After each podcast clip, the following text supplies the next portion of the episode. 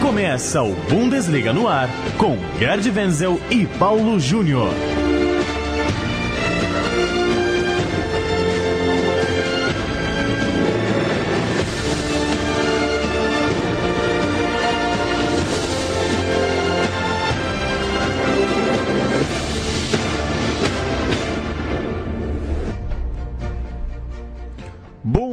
Bundesliga no ar, edição de número 26 do nosso podcast que trata de futebol alemão aqui na Central 3. Toda tarde de quinta-feira, um novo boletim para falar de Bundesliga, de Copa da Alemanha, dos times da Alemanha nas competições europeias, da seleção alemã rumo à Copa do Mundo.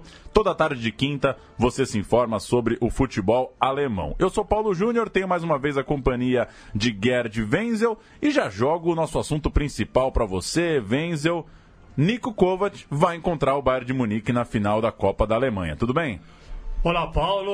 Olá, Rodrigo. É verdade, e não vai encontrar o Bayern de Munique só na Copa da Alemanha, mas também na 32 rodada pela Bundesliga. Ou seja, acho que já é para ele ir se acostumando com o ambiente bávaro, né? Tal, é Bayern para lá, é Bayern para cá, deu um pouquinho de confusão aí essa contratação. Tem também, temos também para falar sobre os finalistas da Copa da Alemanha, justamente Bayern de Munique e Eintracht Frankfurt, e sem esquecer a luta ferrenha contra o rebaixamento. Ai, ai, ai, Hamburgo, né? Hamburgo tem que ficar muito, mas muito esperto para não cair. Mas eu, particularmente, acho que dessa vez cai. Também acho que cai. Para a gente começar falando da ida do Kovac para o Bayern, Wenzel, a, o Frankfurt avança para a final. Já já a gente fala dos jogos da semifinal da Copa da Alemanha. Mas o Frankfurt ficou irritado com esse anúncio. Pegou mal? O que, que te parece? Você concorda que o Bayern poderia ter sido, não sei se mais profissional, mas mais elegante, talvez, esperar passar essa fase decisiva para anunciar o novo técnico? Você acha que ele poderia ter mediado melhor isso? O que, que você achou da, desse anúncio, digamos, precoce do Kovac como novo técnico? Olha, o que eu achei é o seguinte: é lágrimas de crocodilo, né? O choro é livre. O negócio é o seguinte: a, a notícia vazou, a informação vazou pelo jornal Bild. O Bild, a gente pode fazer muita crítica ao Bild por conta das suas posições políticas, mas em termos de em termos esportivos, eu considero que ele tem uma, uma, um time de repórteres realmente muito bom. Então, primeiramente, a notícia vazou pelo Bild. Ninguém tinha vazado nada até então. O Bayern não tinha dito nada e o Eintracht Frankfurt muito menos. Aí passou pelo Bild, vazou pelo Sport Bild, repercutiu na Kicker, na Kicker e aí repercutiu na Spiegel. Quando repercute uma notícia na Spiegel é porque ela é verdadeira. Aí nada mais tinha que fazer a não ser confirmar. E o primeiro que confirmou a, a contratação do Niko Kovac para o Bayern, pelo Bayern de Munique foi o próprio Niko Kovac. Apenas depois que o Niko Kovac se manifestou, aí o Bayern confirmou, aí o Bobic, que é o diretor de esportes de Eintracht Frankfurt, se queixou. Agora, se queixou do que? Soube-se depois que essa contratação já tinha sido realizada há mais ou menos três semanas. Não é nenhuma grande novidade. Agora, o Bayern de Munique pagou a rescisão contratual, 2,2 milhões de é, de euros. Olha, eu não vejo muito esse chororô do Bobic em função da falta de eventual é, falta de profissionalismo do Bayern de Munique. No, no, negócio do futebol, no business do futebol, acontece isso mesmo. Depois até o próprio Fred Bobic, ele falou, é, agora eu entendo, é um negócio, teve uma abertura no contrato dele para é, que ele fosse contratado, paciência. Concordo com você, mas acho que o fato dos times se encontrarem na final da Copa da Alemanha justifica até um, um ruído, digamos. Para o torcedor do Frankfurt, para a diretoria do Frankfurt, pode, pode ter um certo ruído de falar: pô, será que o cara é, tá concentrado para a final? É, só que tem o seguinte, né? a decisão de que o Frankfurt iria para a final da Copa da Alemanha foi só ontem. E o anúncio já foi feito há mais de uma semana. Então, não se sabia se o Frankfurt iria realmente para a final da Copa da Alemanha. Mas, enfim, é, eles que se entendam, né? Depois a gente vai falar um pouquinho mais sobre o Kovac né, no Bayern de Munique? Sim. Muito bem. Então, segundo capítulo mais tarde. Vamos falar da ida, então, de Bayern de Munique e de Frankfurt a final da Copa da Alemanha, começando pela vitória do Bayern de Munique 6 a 2 para cima do Leverkusen. O Bayern já tinha vencido o Dortmund é, nesse caminho, tinha passado pelo Leipzig também nesse caminho, pegou mais um time importante, mais um time de Bundesliga pela Copa. Meteu 6 a 2 venceu dois gols logo de cara, depois mais quatro no segundo tempo, três gols de Thomas Miller tá muito bem o Bayern, tá leve, tá tranquilo, tá numa fase muito goleadora, atropelou o Leverkusen. É, atropelou o Leverkusen, até eu me surpreendi com esse atropelamento, porque o Leverkusen veio de duas boas vitórias por 4 a 1 inclusive sobre o Eintracht Frankfurt por 4 a 1 pela Bundesliga e antes de 4 a 1 sobre o Leipzig. Então eu imaginava, eu imaginava que o time viesse é, forte diante do Bayern de Munique. Só que o Heiko Herrlich, que é o técnico do Leverkusen, escalou mal o time. Ele colocou na lateral, improvisou na lateral esquerda o Retsus, que é um é, jogador jovem de 19 anos, extremamente inexperiente, não é a posição dele, está improvisada. Mais uma coisa, ele deixou o Bailey, o Bailey, que é aquele jamaicano, meio campista muito bom, o principal protagonista do Leverkusen, deixou no banco. Então, eu já não, não entendi. O atropelamento mesmo veio no segundo tempo, né? Porque no primeiro tempo teve até uma fase que o Bayer Leverkusen, depois que ele marcou o primeiro gol, através do Lars Bender, imagina, zagueirão marcando gol para o, o, Leverkusen, diminuiu o placar em 2 a 1 mas depois no segundo tempo desandou, veio o atropelamento e a atuação passou a ser excepcional, a começar por Thiago, um gol e duas assistências, Müller com três gols, sem contar Robin com duas assistências, Ulreich, o goleiro do Bayern, quando exigido, com três defesaças e do Lewandowski não vou nem falar, né?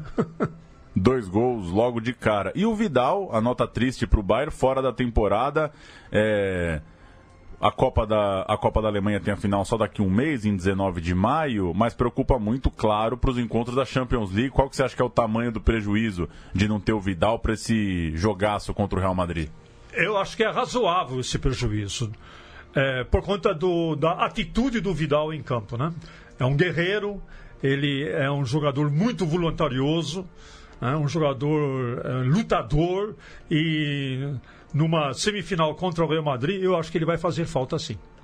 Também acho, e acho que combinou, o estilo do Vidal combinou com o tipo do Bayern, né? É um. Vem com essa outra pegada, um sul-americano, um jogador de, de muita luta, muita garra, e acho que encaixou bem. Né? Também não vejo tantos jogadores com esse perfil assim no elenco. Acho que vai fazer falta sim o Vidal. É, e o Bayern sempre tinha um jogador desse tipo, né? Lembra do Van Bommel? Pois Von é. também era desse jeito. E o Effenberg, mas ah, muito antes também, também era um cara desse jeito. comprar briga no meio campo. Para comprar, comprar briga mesmo no meio campo. E o Van Bommel era espetacular, porque o Van Bommel, ele brigava e depois ia sorrindo falar com o juiz e com o adversário, né? Sempre sorrindo. Ele dava uma dura e depois sorria. Né? Do outro lado, Wenzel virar o Frankfurt, como já falamos, fez 1 a 0 no Schalke, gol aos 31 do segundo tempo de Luka Jovic. Volta final, ano passado perdeu para o Borussia Dortmund. E que tal esse Frankfurt que a gente criticou aqui em alguns programas por fazer um jogo às vezes muito duro, é, muito indisciplinado, com muitas faltas, muitos cartões, mas na Copa tem um bom retrospecto. 3 a 0 no Mainz, 1 a 0 no Schalke, volta final. É, ele volta a, novamente a uma final contra o Schalke, foi novamente esse é, futebol que não dá gosto de ver, na realidade, é um futebol muito rudimentar, muito preconizado, primeiramente, pelo próprio Niko Kovac, diante do elenco que ele tem nas mãos, né, que, é, que são jogadores limitados. Se você procurar um talento no Eintracht Frankfurt, provavelmente você não vai encontrar. Você vai encontrar um Kevin Prince Boateng, que faz o papel que o Vidal faz no Bayern de Munique, ele faz esse papel no Eintracht Frankfurt. Mas fora isso, qual é o talento que você pode pensar do time do Eintracht Frankfurt? Você não tem. Então, provavelmente é por conta disso também que desenvolve esse futebol rústico, rudimentar e muito apreciado, inclusive pela torcida do Eintracht Frankfurt. Vai para a sua segunda final consecutiva no, numa Copa da Alemanha e mas não precisa dizer muita coisa, né? Porque o Bayern de Munique, do jeito que está, esse, esse ajato do Bayern de Munique provavelmente vai, vai atropelar o Eintracht Frankfurt. Final em 19 de maio em Berlim. Vamos falar de Bundesliga? O Bayern já é campeão, mas a briga está muito boa dali em diante. O segundo lugar nessa para essa rodada é do Schalke 04, que venceu na rodada 30 o clássico contra o Borussia Dortmund. Schalke está bem, abriu quatro pontos pra, na busca desse vice-campeonato. Visita o Lanterna Colônia e tem Naldo, que a gente falou muito também nas últimas semanas, um artilheiro, um dos artilheiros da temporada, sete gols na Bundesliga, o zagueiro com mais gols e a temporada mais artilheira dele no futebol alemão. Venceu, o Schalke perdeu no, no meio de semana na Copa, mas vem bem na Bundesliga, ganhou bem do Borussia. Você acha que está em bons passos aí para ser mesmo vice-campeão? Está é, tá em bons passos. Tedesco, o, o, técnico Domênico Tedesco, se identificou muito com a torcida do Schalke. Isso é muito importante, né? Tanto no Dortmund como no é, Schalke, essa, esse papel da torcida precisa ser valorizado pelo técnico. E o Domênico Tedesco, que é um jovem, ele faz isso muito bem, né? Depois da vitória sobre o Borussia Dortmund, ele foi para o meio da torcida, para o meio, não, não ficou só na, lá na, na, divisória entre o campo e, e, e a arquibancada. Ele foi para o meio da torcida, cantou o hino do Schalke com a torcida, então ele está muito bem. E quem está muito bem também é o Naldo. Olha, o Naldo tem que tirar o chapéu para o Naldo, viu? Ele fez um golaço contra o Borussia Dortmund, mas além do gol, ele foi muito firme na defesa, nota 9 que a revista Kika dá para ele. E, e não, não apenas isso. A revista Kika ele faz uma tabela dos melhores zagueiros, dos melhores atacantes, dos melhores melhores goleiros e por aí vai. O Naldo, simplesmente, pela nota média dele, que é nota 7, é o segundo melhor zagueiro de área do campeonato alemão. O primeiro é o Hummels. E logo depois do Hummels vem o Naldo, e só daí vem o Boateng. Ele está na frente do Boateng. Então, tem que tirar o chapéu para o, para, para o Naldo, porque ele está tendo realmente atuações exemplares. E não nos esquecendo que ele já tem o quê? Ele já tem 35 anos. Muito bem, Ronaldo, concordo com você. Temporada exemplar do zagueiro brasileiro. A briga daí para baixo tem Borussia Dortmund e Leverkusen, que é o jogo dessa rodada. Leverkusen no terceiro lugar, 51 pontos. Borussia no quarto lugar, também 51 pontos. O Schalke está 4 acima, o Leipzig está 4 abaixo. E eu vou chamar o Rodrigo Wenzel para falar de cenários da mudança de técnico para os lados do Borussia Dortmund, para a gente na sequência falar um pouquinho de Dortmund e Leverkusen. Tudo bem, Rodrigo? Tudo bem, Paulo. Olá, Gerd Wenzel. Grande abraço para você, ouvinte da Central 3. E o Peter Stoger está sendo muito criticado pela imprensa alemã e também pela torcida do Borussia Dortmund após a derrota para o Schalke por 2 a 0. O que chamou a atenção foi sua expressão corporal na linha lateral do campo, com as mãos no bolso, sem passar nenhuma energia aos seus comandados é aquilo que a gente falou agora há pouco, né? Tá faltando identificação. E a torcida do Borussia, ela quer ver isso com o seu técnico. E não está acontecendo com o Peter Stoger lá. Então o Borussia já entendeu que precisa mexer no comando da equipe. E, e os cenários são os seguintes: ou contratar o Lucien Favre, técnico atual do Nice, ou manter o Stoger por mais um ano e depois chamar o Julian Nagelsmann. Aí o torcedor do Borussia pode perguntar, né? Por que, que o, o, o Julian Nagelsmann não vem agora? Porque ele diz publicamente que quer ficar no Hoffenheim por pelo menos mais um ano. E por falar em mudanças, Paulo, é, no Borussia Dortmund, quem chegou como consultor externo é o Matthias Sammer. O Sammer que foi bicampeão alemão com o Borussia em 1995 e 96 e depois foi campeão pelo clube como técnico em 2002. Em 2004, ele se tornou diretor esportivo do Bayern, cargo que ocupou até 2016. Após enfrentar alguns problemas de saúde, ele acabou deixando Munique. E também quem chega no Borussia Dortmund para ser técnico do time B é o Sebastian Kehl, o Kehl que pode estar sendo aí preparado para assumir o time no futuro. O Kehl que defendeu o clube nos tempos de Jürgen Klopp, mas ele estava lá muito antes, ele chegou lá em 2002, ficou até 2015. Então esses são os cenários do Borussia aí para frente no campeonato alemão. Enquanto isso, Gerd Wenzel, esse jogo mostra dois times que estão em situações bem é, diferentes. O Bayer Leverkusen vem de duas vitórias, fez 4 a 1 no Frankfurt na última rodada. Já o Dortmund perdeu para o Schalke, como a gente disse há pouco. É, me parece que é um tira-teima. Esse jogo chega numa hora legal para mostrar Dortmund e Leverkusen quem mostrou mais bola nessa temporada, quem pode vencer e arrancar para confirmar uma vaga na Champions League do ano que vem. É, e para escalar o time, o Peter Stöger né, vai ter que tirar coelho da cartola, né? Porque ele tem um problema sério agora na, no ataque. O Batshuayi está contundido, não vai mais jogar essa, essa temporada. Eu pensei lá com meus botões, né? Ele poderia arriscar com o jovem sueco Isaac que é centroavante de origem. Jovem, jogou pouco pelo Borussia Dortmund, é verdade, mas pode ser uma tentativa. Ou mesmo colocar Marco Reus como falso 9. Por que não, né? Agora, o Heiko Herrlich tem um outro problema para esse jogo. E qual que é esse problema? É reanimar a sua equipe depois do nocaute que sofreu diante do Bayern de Munique. Né? Ele tem que motivar o time agora. É verdade que o Bayern Leverkusen, na tabela de classificação, é, está na frente do Borussia Dortmund, mas é só pelo saldo de gols. E é o saldo de gols, a diferença é muito pequena. É apenas dois gols de diferença. 18 a 16, né? 18 a 16. Então... É, vamos ver como é que o Heiko Herrlich volta é, depois de ter levado essa sapatada do Bayern de Munique na Copa da Alemanha. Seguindo na tabela, tem outro duelo bastante interessante: Leipzig e Hoffenheim. Leipzig é o quinto colocado, 47 pontos.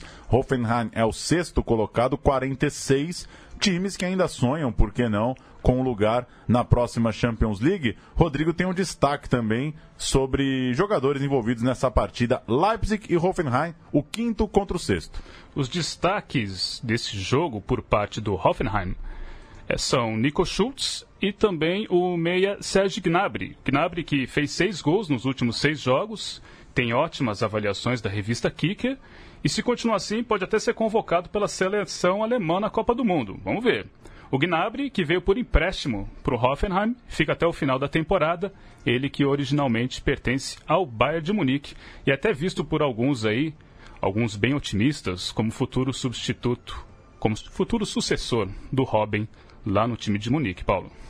E aí, Wenzel, entre Leipzig e Hoffenheim, que tal essa briga por times que ainda tentam aí dar uma última cartada rumo a um lugar na Champions League? É, se você for olhar pontualmente o momento agora, o Leipzig está mal. Na Bundesliga não vence há dois jogos, derrota para o Leverkusen eh, por 4 a 1 e empate com o Werder Bremen em 1 a 1, ao contrário do Hoffenheim, que está embaladão, né? O Hoffenheim não perde há sete jogos, três empates e quatro vitórias, a última diante do coitadinho do Hamburgo por 2 a 0. Por sinal, esse jogo a SPN vai mostrar, vai mostrar tanto é, Leipzig e Hoffenheim, como o Borussia Dortmund e Leverkusen, que são os dois jogos mais importantes dessa rodada, você vai poder ver na TV.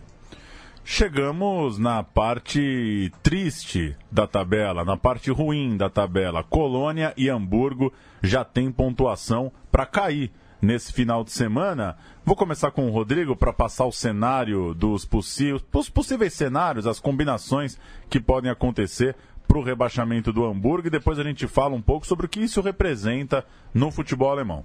É, o Hamburgo ele pode ser rebaixado se perder para o Freiburg e Wolfsburg e Mainz ganharem seus respectivos jogos.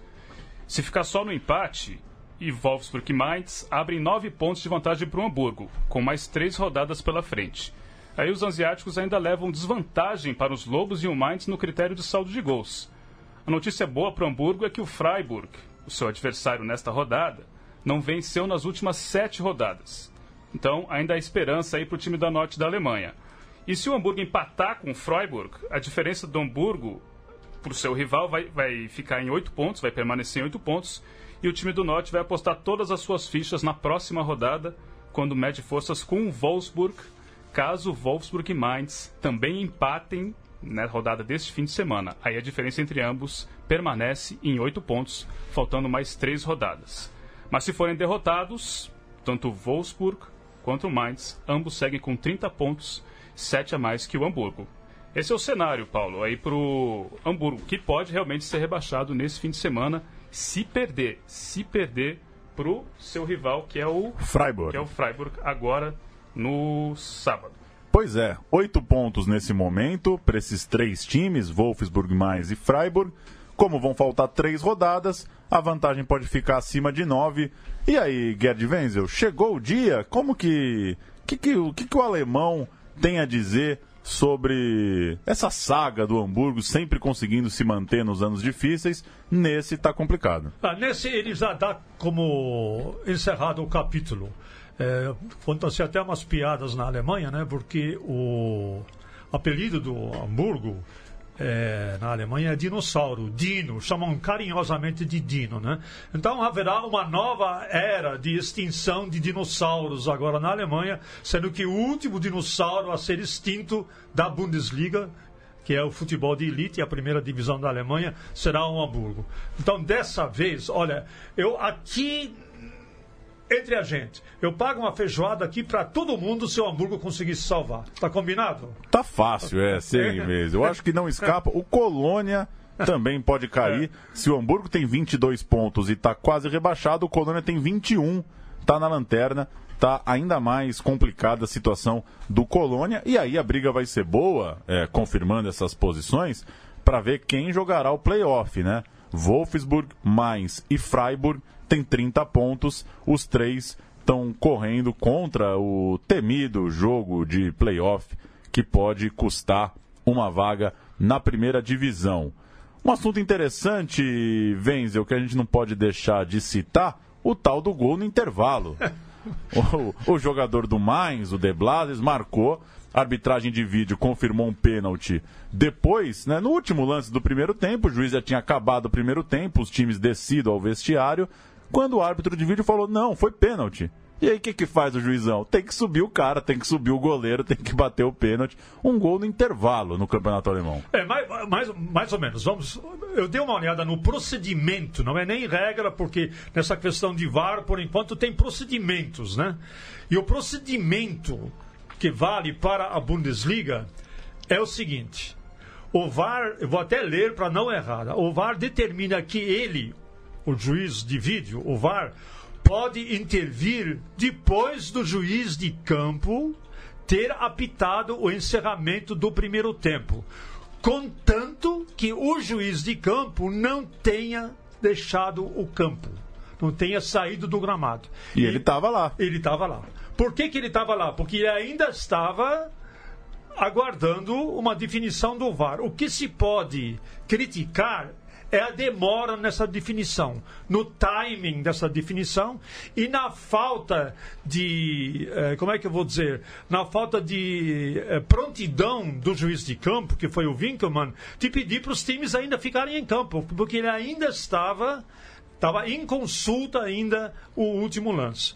Mas ele deixou, acho que ele ficou tão preocupado em no que, no que fazer agora, que de repente ele nem percebeu que os times já estavam saindo de campo. Pode ser isso. Mas ele ficou em campo, aguardou a decisão do VAR e aí volta tudo atrás. Quer dizer, do ponto de vista legal, não há o que reclamar. O que se pode reclamar é que houve uma. O, o timing não estava bem, o timing não estava correto, e ele me parece que até ficou, foi pego de surpresa com a intervenção do VAR, porque o VAR interveio sem ele ter sido consultado. Ele veio, interveio, apitou no ouvido dele e aí tudo foi visto de novo e foi dado o pênalti. Mas a, a, a decisão, ela não é ilegal, ela foi correta. É isso, decisão correta, fez, é, fizeram o que tinha que ser feito, mas não deixa de ser curioso, até porque é. o torcedor que está vendo em casa ou que está no estádio tem o direito de, de entender melhor o que está acontecendo, né, Venz? Acho que essa, esse momento do árbitro de vídeo, o torcedor ainda está um pouco perdido, né? O cara pode levantar para ir lá comprar um Guaraná ou ir no banheiro então, e perder o pênalti. É, então, é, é, o seguinte, é, Guaraná só em lojas especializadas na Alemanha que você vai encontrar. Ah, né? fui mal nessa. não, não. Mas tem muito torcedor aqui também. Que, mas não tem Guaraná no estádio do Mais. É, olha, mas é o seguinte, é isso que eu estou falando. Quer dizer, é preciso. É, ter esse, esse procedimento do VAR em todas as suas etapas, eles têm, têm que estar mentalizados da cabeça do juiz, da cabeça dos bandeirinhas, do juiz auxiliar e no próprio VAR. Tem que haver um entrosamento maior. É isso que tem que ser feito. Nada contra a tecnologia. Não, mas é o procedimento. E o próprio torcedor precisa se mentalizar de que agora temos o VAR. Né? E muitas vezes lances que estamos festejando, daqui a pouco vamos deixar de festejar porque eles foram invalidados. Só isso coisas da tecnologia e dos novos tempos. A gente vai voltar semana que vem para falar se tem time já rebaixado ou não, como que tá a briga pelo vice-campeonato, pelas competições europeias e seguir Bayern de Munique na Champions League, Nico Kovac é, num time e indo para outro e as últimas do futebol alemão. Valeu, Rodrigo. Valeu, Paulo. Até a próxima. Obrigado, Vendo. Até semana que vem. Um grande abraço e tchau, tchau!